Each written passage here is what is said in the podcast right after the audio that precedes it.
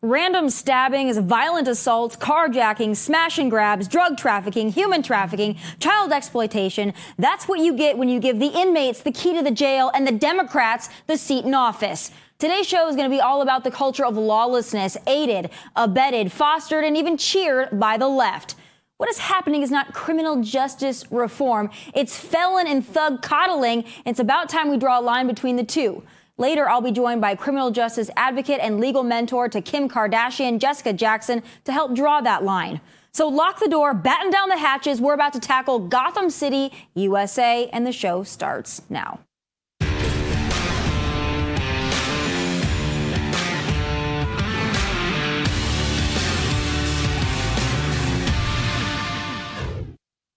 Meet Jean McGuire. She's a 91 year old civil rights trailblazer and the first black woman to serve on the Boston School Committee. Last week, she was stabbed multiple times while walking her dog in a Boston park she's been going to for decades. But she can't do that anymore, and sadly, the same probably goes for the rest of us. Ambushed, attacked, stabbed for no reason. She, by the grace of God, is expected to survive, but her attack isn't some freak occurrence. It's becoming the norm in big cities and even small towns and suburbs. And it doesn't matter what color you are, how well educated you are, what your pronouns are, or who you voted for. No one is safe. And why? Because thugs, felons, monsters, and degenerates know they can get away with it. It's not even safe to go to a freaking Taco Bell at 7 p.m. in LA anymore, folks. 7 p.m. in the Mar Vista area of LA, an elderly and disabled man is ambushed from behind and stabbed multiple times before his assailant just runs out of the store. What the hell is wrong with people? Who raised that kind of monster who would do something like that to an elderly man in a fast food restaurant, a total stranger? Not only do I wonder what happened to law and order in this country, I wonder what happened to God. And I don't care if you're not religious or my religion offends you. We need God back in this country. We need parents who teach their children about God back in this country. We need Christians and conservatives and God fearing people from all faiths to stop ceding our ground to these unholy vultures, attempting and largely succeeding to rid all things pure and all things godly from society and popular culture. Every time we stay quiet, they win. And what the hell are we quiet for? Because we don't want to offend people? Because we don't want to be disliked, unfollowed, or unpopular? No, enough. That's weakness. And it's our own weakness and meekness that's gotten us to this point. We need law, we need order, and we need God. And we need to elect leaders who believe in all three. Period. End of story. Still ahead, she famously mentored Kim Kardashian, but has spent a good part of her life working behind the scenes and off camera to bring about true criminal justice reform. Jessica Jackson joins me next. What's up, everyone? It's Nick Wright, and I got something exciting to talk to you about today. Angie, your ultimate destination for getting all your jobs done well. Now, Angie isn't just your average home services marketplace. It's a game changer with over 150 million homeowners served and a network of over 200,000 skilled pros. Angie has experience and expertise to tackle any project with ease. Whether you're looking to spruce up your backyard or undergo a major home renovation, Angie's got your back. And their pros are locally based, often running small businesses right in your community. And here's the best part Angie makes the process seamless. From researching and comparing pros to scheduling services at your convenience. Angie's user friendly platform puts you in control. So why settle for anything less than perfection when it comes to your home? With Angie, you can trust every project will be completed with the utmost care and professionalism. So get started at Angie.com. That's A N G I or download the app today to discover why homeowners across the nation are turning to Angie to get all their jobs done well.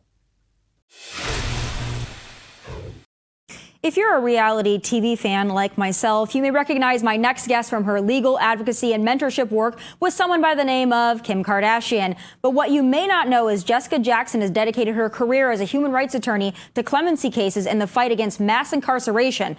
Now, as a law and order, lock them up and throw away the key type of girl myself, we don't always see eye to eye, but we can agree on one thing. There is a big difference between ending unjust mass incarceration and opening the jailhouse door. Joining me now is human rights attorney and chief advocacy and operations officer of Reform Alliance, Jessica Jackson. Jessica, it's so great to have you. Thanks for having me on, Tomi. So, we have kind of an unlikely pairing, though we see eye to eye on some things. Obviously, when it comes to criminal justice, I am very law and order, and I know that you dedicate your time to making sure we end mass incarceration. But I think there's actually a lot of synergy between the two. But unfortunately, we aren't drawing the right lines, and the lines have been blurred in a lot of cases. But before we jump into it, I just want to let folks know that you and I were actually connected by a, a man by the name of Van Jones, of all people, connected you and I, which is unlikely in all realms that he would talk to me and then you and I would talk and everybody's connected, but he thought that you and I might actually have some similarities and want to tackle some of the same things. So that's what I want to start with. What is the difference between what you're doing, ending mass incarceration, and what we're seeing now, the culture of lawlessness, the smash and grabs, the no cash bail, everything that's really tormenting our cities? Where is that line? Yeah, well, I think both you and I start with our synergy being around public safety. I've got kids, uh, you know, I, I've got myself and, and my daughters and my son, and I want us to have a safe community. And I think you agree with me. Uh, we want our streets to be safe, and the current system just doesn't get us there. So that's the first line of synergy that we have. Uh, in terms of where we are now, you know, we we are seeing a crime increase in some aspects, uh, but I think it's an indictment of the current system. There have been some reforms that have been passed, but overall, we still have a big bloated prison system that fails 68% of the time to actually rehabilitate people, to get them the supports that they need to succeed, and to make sure that they come out productive citizens. So I think the first place we can start is by talking about how do we actually address the underlying reasons reasons why people are committing crime. Before we even get to you know what do we do once the crime has been committed? How can we prevent that crime? How can we get mental health services to people who need them? How can we get substance abuse counseling? You know we have a, a terrible opioid epidemic. How can we get more economic opportunities out there so that people aren't committing crimes and so that there aren't new victims yeah, I think that's such an important distinction to be made too. But I think where people like me get stuck is that there are people that really do want to be rehabilitated. There are people that were in a bad position. They were raised poorly. They feel like they have no other options. Crime is the option. They were raised in a community that fostered criminal activity. So I totally understand that there's people that are crying out for help. But then you have another segment of the population, people that quite frankly probably don't want to be rehabilitated, that should be behind bars. And people like me, when we start talking about criminal justice reform, we're worried that the people that really should just be behind bars are going to be swept up in all those people when you start releasing people and you start relaxing the rules, regulations, and guidelines. What do we do to prevent something like that from happening if we can at all? Yeah, again, I think it starts with actually figuring out why people are committing crimes, right? Mental health is a huge part of why people are committing crimes. 57% of the prison population nationwide has at least one diagnosed mental health issue when they're coming into the prison system, not not even when they're leaving the prison system, which often, you know, they're they're uh, much worse off than when they came in. So we've got to start by talking about mental health. We've got to start by talking about addiction. Like I said, there's a huge opioid epidemic. There's other other addiction out there. We don't do anything to help people once they come into the system if they have been suffering from addiction. What we do know is there are models out there that provide us a lot of a lot of hope. For example, the veterans courts. If you have served our country and you live in a county where there is a Veterans Court, you can go through a diversion program once there's been a crime committed where you actually get wraparound services. So they'll take a person who's a veteran who's committed a crime and sit down with them and, and figure out why they committed that crime and what services do they need to actually get better. That program nationwide, the Veterans Courts program has about an 86% rate of success. You'll remember in the beginning, I said, you know, our current prison system has a 68% rate of failure. So it's just so much more success that we're seeing in the Veterans Courts. We can do that with mental health courts. We can do that with drug courts. We can do that with parenting courts. Um, we could actually address why people are committing crimes and keep them from from committing any more crimes and get them back on their feet so that they can be successful, you know, tax-paying citizens.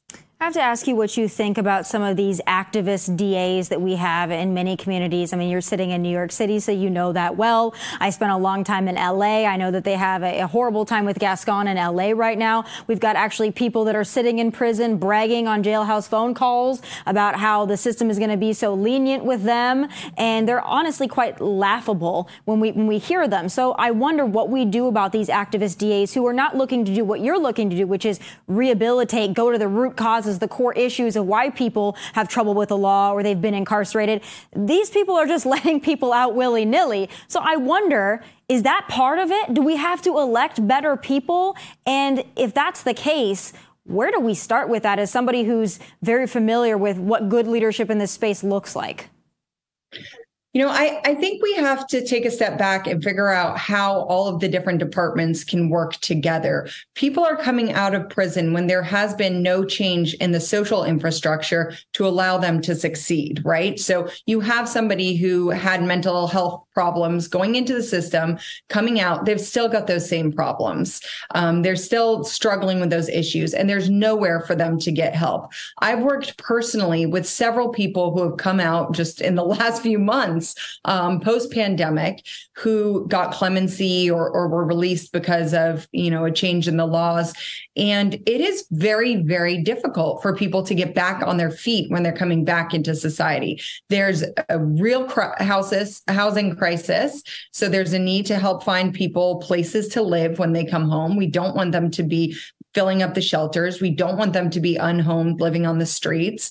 Uh, there's a real need for medical care, for mental health care. There's a need for uh, jobs, for employment, right? How do you get back on your feet if you can't find a job that will hire you?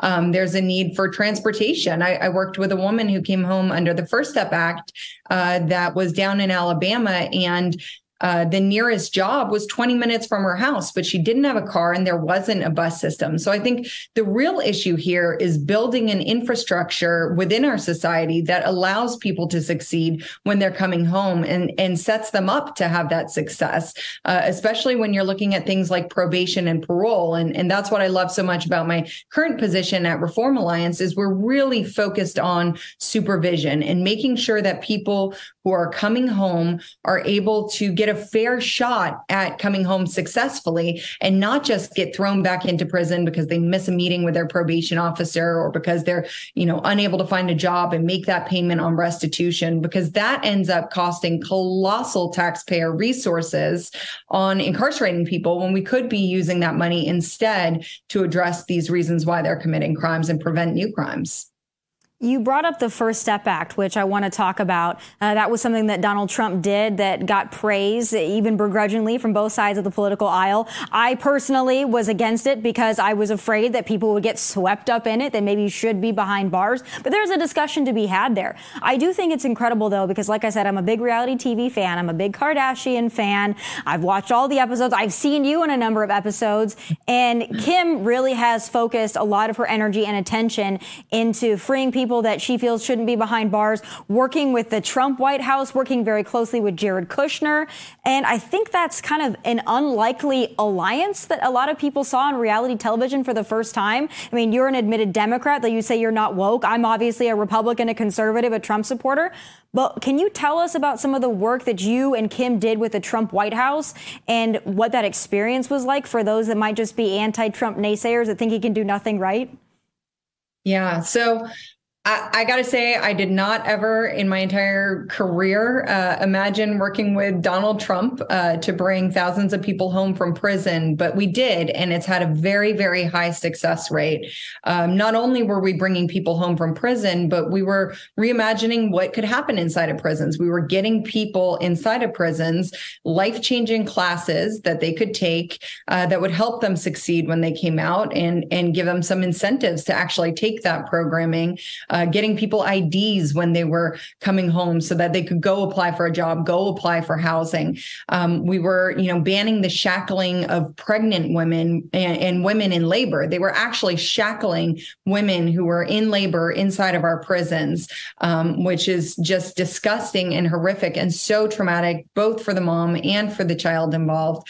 Uh, so we made some real changes inside of our prison system for those who are not familiar with the First Step Act. Uh, Kim's involvement all started with a tweet. Uh, she saw a tweet that was a story on a 63 year old grandmother who essentially had connected somebody who was looking to buy drugs with somebody who was selling drugs. Um, unfortunately, because of uh, the, the way our federal system works, she was sentenced to die in prison. And Kim read her story. She uh, looked into uh, her eyes through that picture and she decided she wanted to do something about it. So I first met Kim through that case, Miss Alice Johnson, and she was really one of the first major clemencies that Donald Trump did. And I think Miss Alice is just such an incredible human being and had such an incredible story that Kim was moved. And I remember her saying, you know, um, it's not just this one. I got to keep going because there's more Miss Alice's inside there.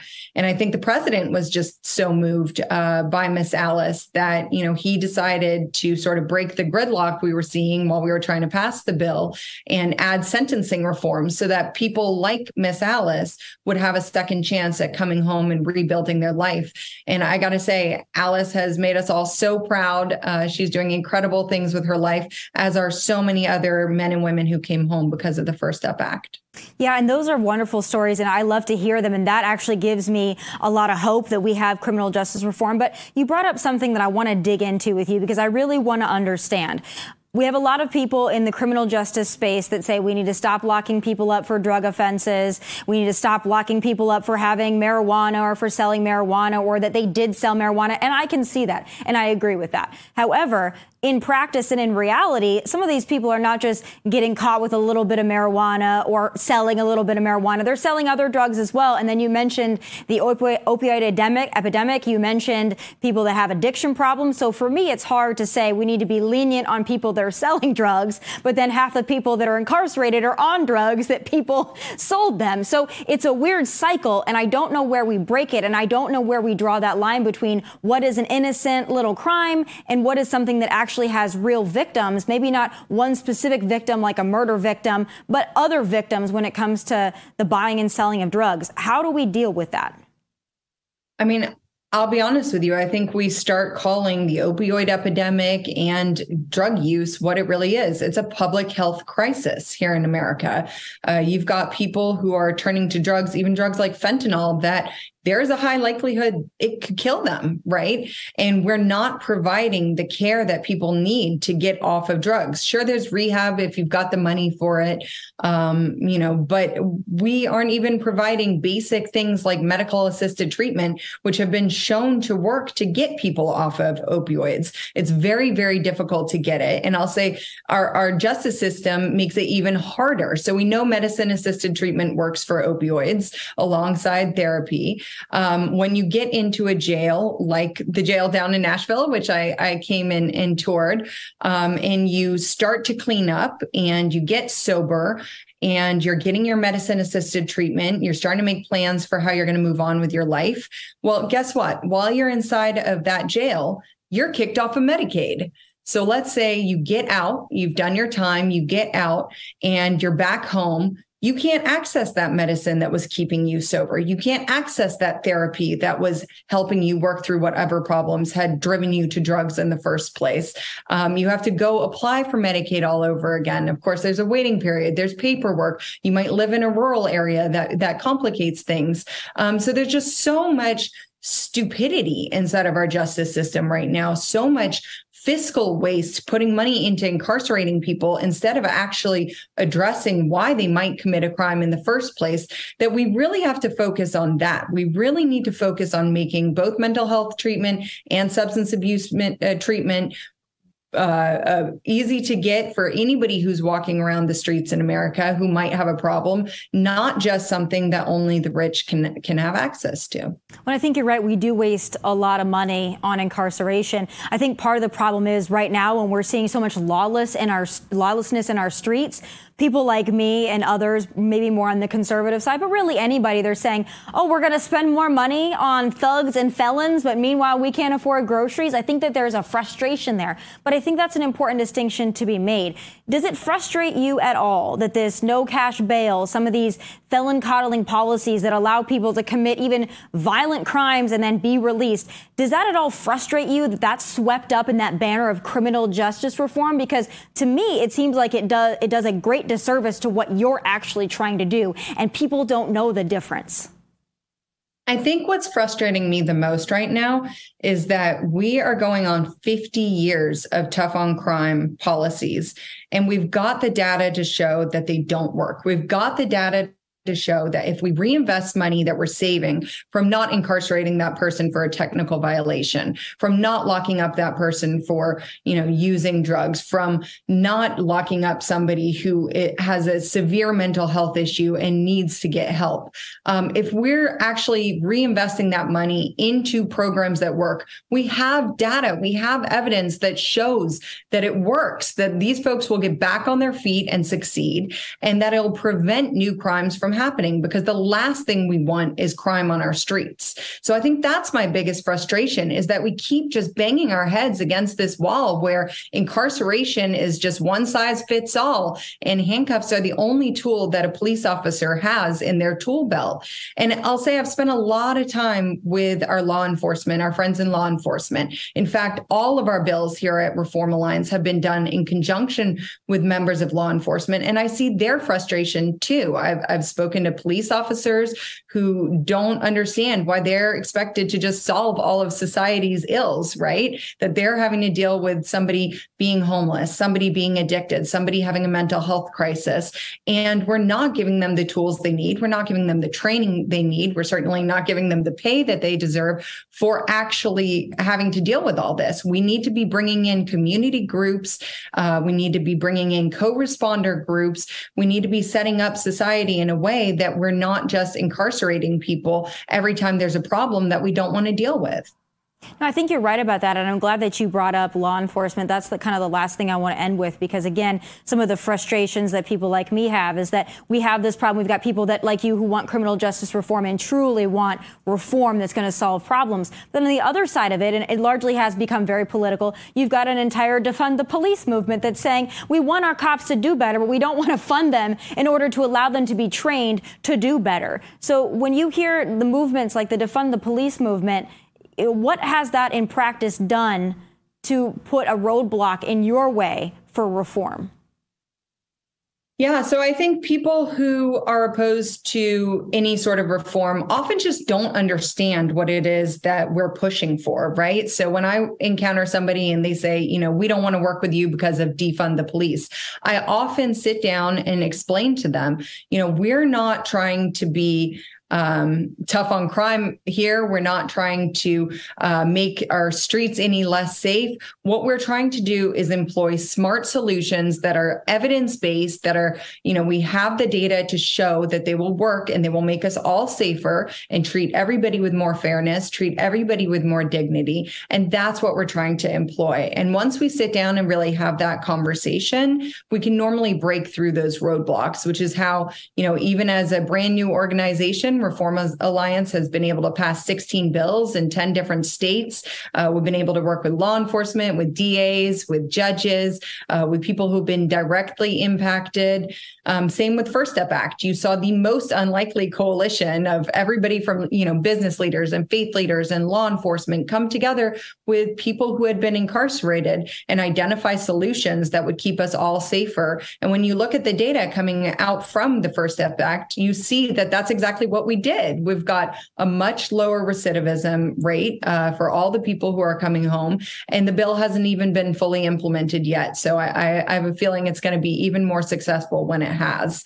Um, so to me that is you know really how we get through those work block those roadblocks is we show that we have programs and solutions that will really work well, I think that what you're doing in is solution based and data based and actually getting on the ground and doing the work, not just a banner that looks good on social media or even on reality television. I think that's what it's going to take. And it could even soften up really law and order people like me to understand what you're doing and to get behind it because I agree. Just throwing people in jail and then throwing them back and throwing them back and throwing them back, that's wasting my tax dollars, your tax dollars, and it's not making our streets any safer. So there's reform that needs to be done. I thank you for doing the work. I thank you for being here and explaining it. And even though you and I are on opposite sides of the political aisle and probably uh, largely on opposite sides, even on this particular issue, I think it's so important when we have this dialogue and these conversations because it's true understanding that we want, not just the bickering back and forth and trying to win an argument. So, Jessica, thank you for being here. I'm so happy that Van Jones introduced us. And I think this is good groundwork that we're laying for some bipartisanship and some solutions. And I'm very very hopeful for that. Absolutely. Me too. I'm going to be inviting you to come up to DC and, and help out with all of our efforts there. Maybe we'll do something in, in Tennessee at some point, but I would love to work with you. And thank you for highlighting this and for showing that we, even though we don't agree, can agree on solutions uh, together. Absolutely. And we do hope you come to Nashville. So thank you so much. And I'll talk to you very soon. Talk to you soon. All right, still ahead, third in line to the presidency, Nancy Pelosi threatened to punch out our former president. And my final thoughts are next. Nancy Pelosi threatened to punch out our former president, proving once again that the left is fine with political violence so long as they're inflicting it. It's time for final thoughts.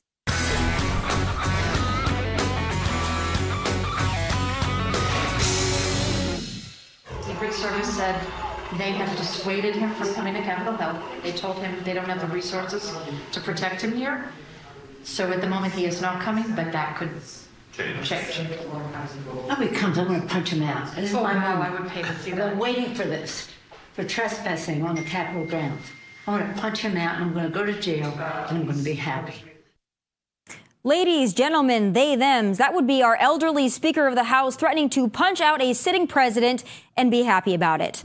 Boy, for all the grief Donald Trump got and still gets about being not presidential, that right there doesn't sound very congressional to me, Nancy. But of course, no one on the left is condemning the speaker for her threat of violence. Instead, it's celebrated as valiant, badass, and noble. Now, do I think Nancy was or ever will be much of a physical threat to Donald Trump? No, but that's beside the point. The point is, no one bats an eyelash when conservatives are threatened. Yet the Democrats are still crying over January 6th, still trying to make it their Pearl Harbor like political violence isn't something they're familiar with. Like, really? And if you see anybody from that cabinet in a restaurant, in a department store, at a gasoline station, you get out and you create a crowd. And you push back on them. And you tell them they're not welcome anymore, anywhere. Some of those answers will come from Republicans. It's not not the extremists that we're dealing with every single day. We've got to kill and confront that movement.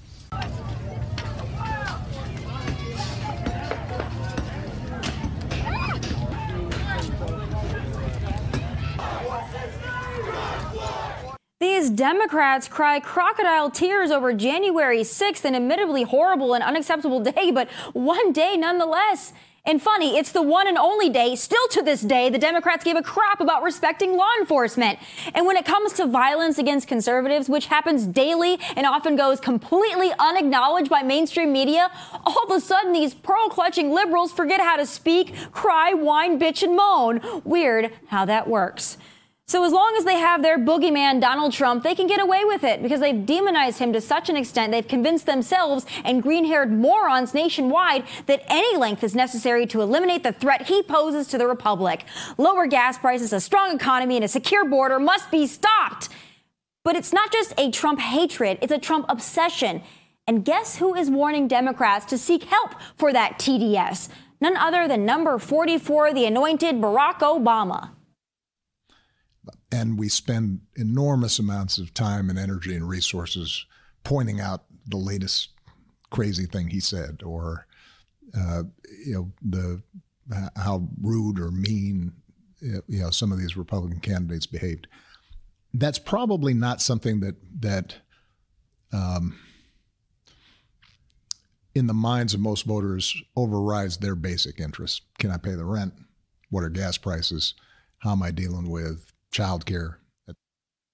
Hell, even Barack Obama gets it. But Barack, you know this. The Democrats have nothing else to campaign on other than Donald Trump, who isn't even on the freaking ticket. The economy, foreign relations, safety, security, immigration, all in the crapper under Brandon. The only folks who miss Trump more than Trump supporters are members of the Democrat Party and mainstream media who have nothing else to show for themselves at this point. What a pathetic time to be a Democrat. Those are my final thoughts from Nashville. God bless and take care.